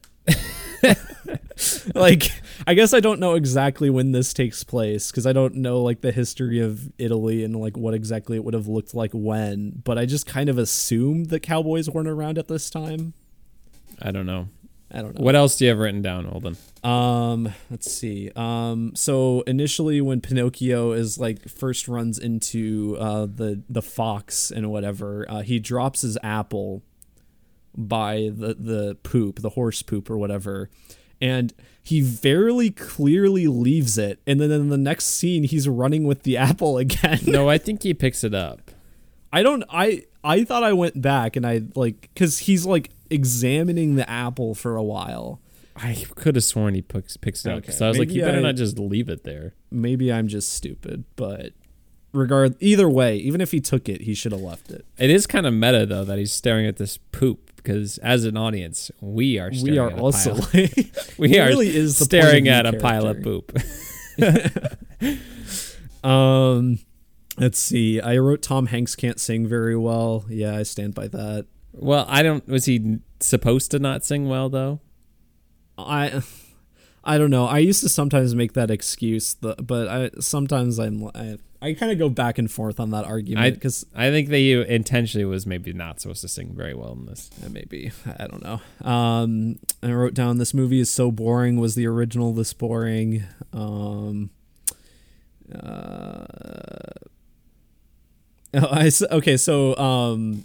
Fox was voiced by Keegan-Michael Key. And he was like, it felt out of place because he was like really hamming it up as this Fox character. And he was going like all in on this voice role. And it just like, I don't know if he was like actually like into like the character or anything, but he had more life about him than most of the rest of the cast. Yeah, I thought, I actually thought that was good. I was like, he's actually interesting. And then he just goes away, never to be seen again. Yeah, exactly. My thing is, like, I just don't think it's an interesting movie. Like, yeah. The original, I don't, like, it's just weird. I don't think it, like, nothing really happens. It's all very just coincidental. It's all just really bizarre, too.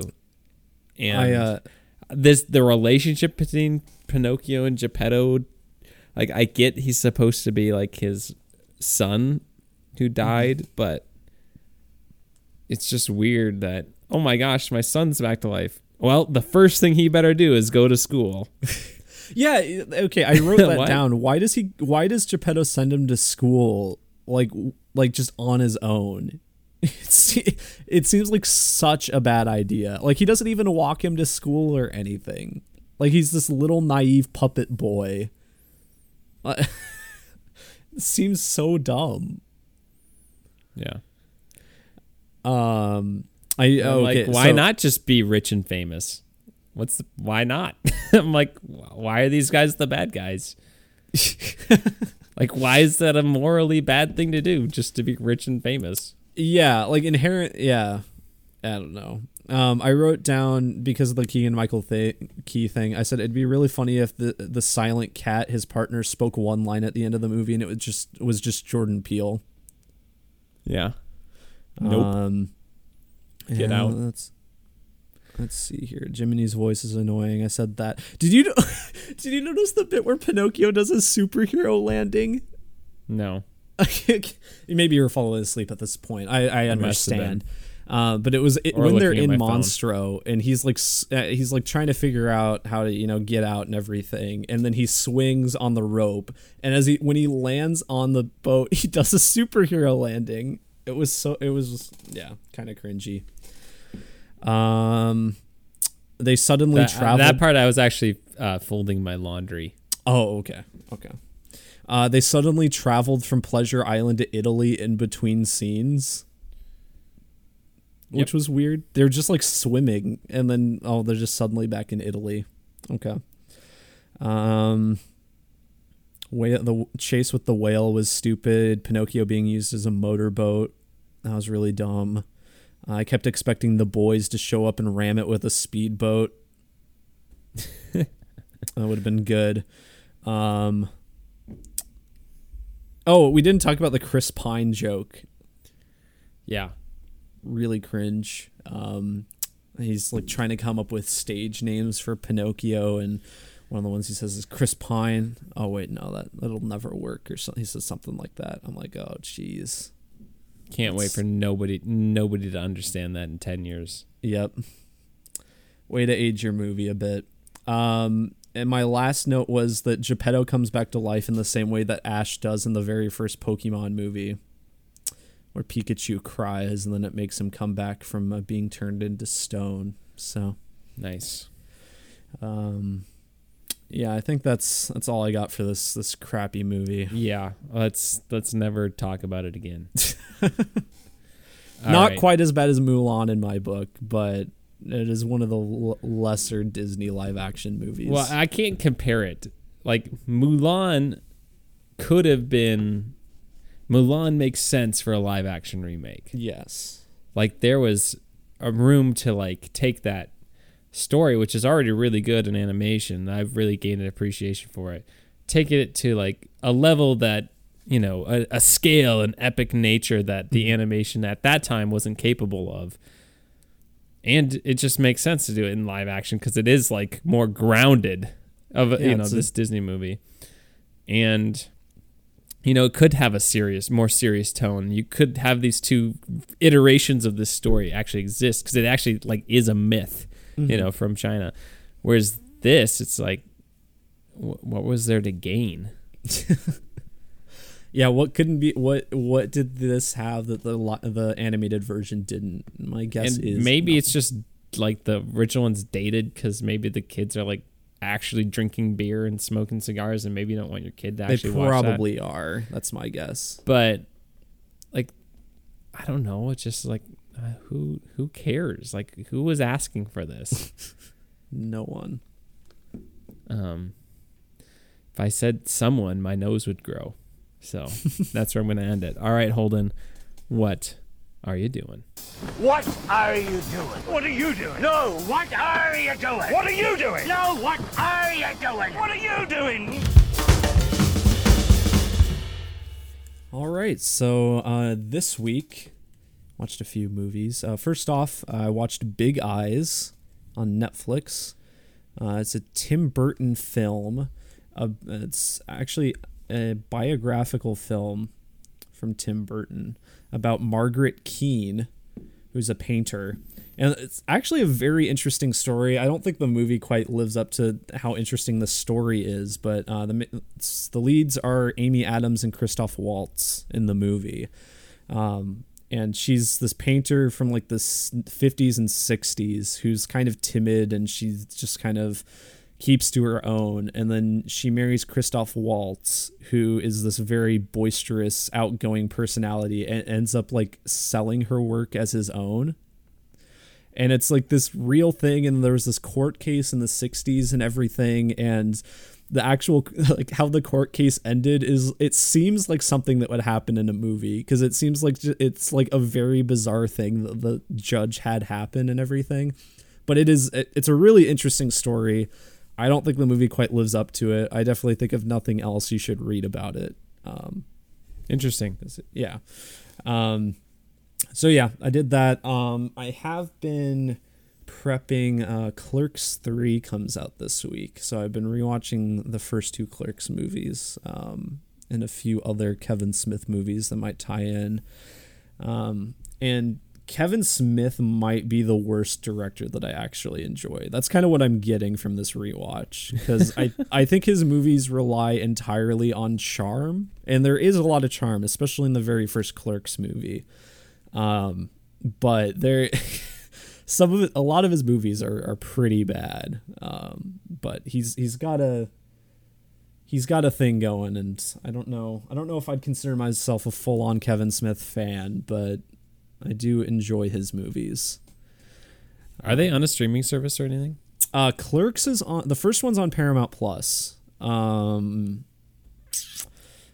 where the new one's coming out? What? Is that where the new one is coming out? No, the new one's getting a limited theatrical release. It's a fandom event. I think I'm actually going to go this week at some point. It's starting on Tuesday, and then it's getting one screening a day for like a week. So I might go at some point at Cinemark here in town. But I'm in the middle of Clerks 2 actually, as of watching this, or recording this. But aside from that, I have TV shows. I've been mostly just watching the shows that I like are airing weekly, cause there's so many that I'm keeping up on, but I've also been catching up on Reservation Dogs, cause the new season of that started a little bit ago, and that is still very good. I forgot how much I liked that show. So yet another show I'm going to add to my weekly watch, because I'm caught up with that now and it's not fully out. So very nice. What else is on there? I'm watching She-Hulk right now. I'm watching the Beavis and Butthead show, and I'm watching Harley Quinn, which I think the last episode for that's coming out this week. So I'm almost done with that. But yeah, I'm watching all that, and I am looking. Oh, I just finished The Bear on Hulu. Yes, I've heard good things. It was really good. It's one of the most stressful shows I've ever seen, I think. It really just shows how chaotic a kitchen can be, in terms of like a restaurant kitchen.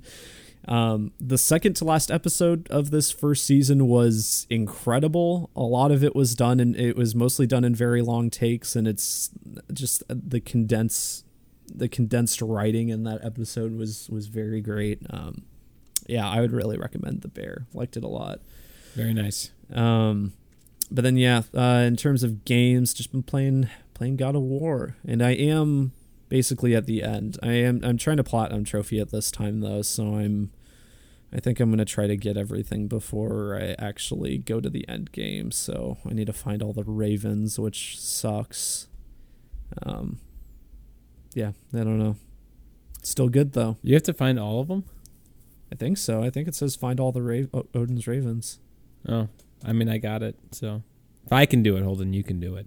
Yeah, no, that's what I was thinking. I'm like, well, Jimmy got it, and he's less committed to doing these things than I am, so I probably can. There were a couple that was like two of them were like buying specific armor sets that I don't know why I didn't do that before. I think it's just because in these games, typically I just never buy armor because I just want to save up my resources and then I never use them. That's how I play every game like this. That's how I do too. But yeah, I'm liking it. Except what about you, Jimmy? What have you been doing? The best armor is that, what is it? Muspelheim, the foggy place? Niflheim. The armor for, that's the foggy one? Yeah, Muspelheim is the lava one. Okay, Niflheim. The armor that you get that makes you like, I think that's the best one. That like regenerates your health or something. I found one of, I don't remember. But I had like an armor that I used my whole first playthrough that I thought was really good. And then the second time I had this other armor instead that was really good. And I really maximized the efficiency on that thing where I literally got the final. I was playing it on easy mode, but I got the final thing on the first try. Valkyrie. Valkyrie Queen. Yeah. Yeah, just because I had figured out the system. Like, it was so not fair. I need to actually go. I haven't gone to either of the optional realms yet, so I need to do that too. So then I can actually get that armor. Oh, yeah. That'll take you some time then. Mm-hmm. All right. Are you done? You're good? What are you up to, Jimmy? Not playing anything right now. You've been home for 4 days. What have you been doing? Yeah.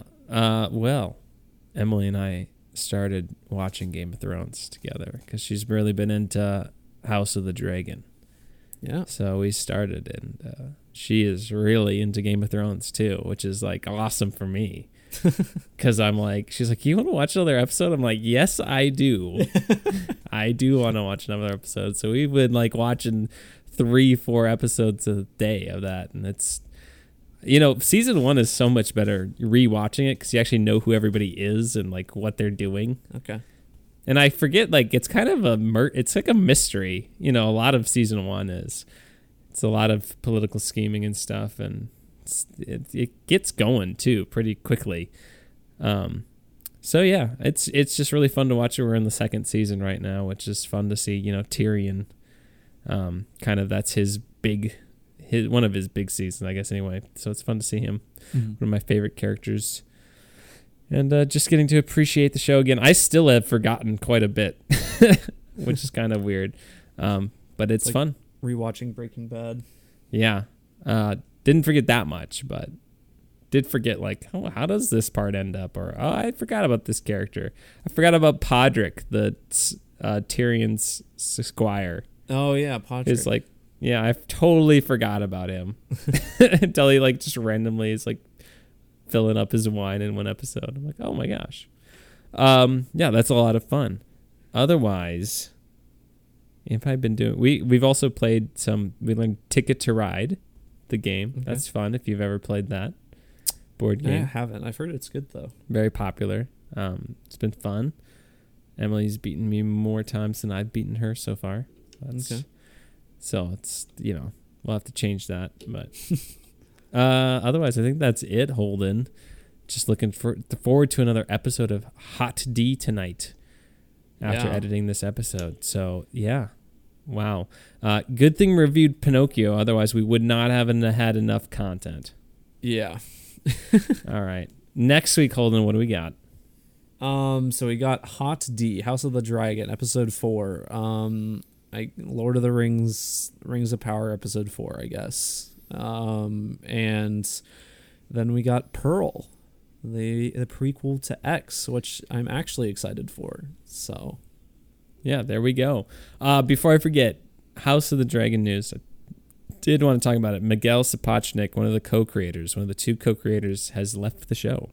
Yeah. After season 1, citing that he's just exhausted, which he was the director for the Long Night, the big episode, Battle of the Bastards. Yeah, Battle of Bastards, Winds of Winter, Long Night, and The Bells, which happens to be some of those were good. I think they were all very well directed. I think the writing on two of them, some of the, I actually like The Long Night quite a bit outside of the silly cinematography and military strategy. Yeah, yeah. The Bells, that's a whole other thing to get into. But The Bells and The Long Night, specifically The Long Night, where they did like over 100 days of overnight shooting. Mm-hmm. Like, I cannot imagine. Of course the man's exhausted. Holy smokes. Yeah. It's a shame because he's an amazing director. But, just because he's not show running anymore doesn't mean he can't come back to direct an episode. I mean, I'm guessing he won't. But had he directed any episodes of this? He directed the first episode. Okay. He's probably directed a few in this first season. But my understanding is that Ryan Condal, the other showrunner, has done the majority of the writing. So... Okay. And they're getting another guy from the earlier seasons of Game of Thrones to help Ryan Condal's show run. So it's just a shame because he's a really good director, but also take care of yourself, man, because holy smokes, I would be exhausted. And I'm glad he's stepping away when he's exhausted instead of continuing it and rushing it to an ending like what happened with another show that might exist in the same universe. With whose creators rushed it to an ending instead of handing it over to someone else when they didn't want to do it anymore. But that's all I got to say about that. Holden, anything else? Pearl next week, House of the Dragon, episode 4, Rings of Power, episode 4. Holden cannot wait for Rings of Power. And that's all, right? Do you have to say anything else? This may be the last chance I give Rings of Power. We may have to be done if this one is not at all interesting to me. Oh, boy. Anything else, Holden? So if you want to leave us a request, you can do so by leaving us a 5-star review on iTunes, by emailing us at tomppodcast@gmail.com, or by donating to our Patreon. Yeah, that's it. All right. Adios, pantalones. Love you.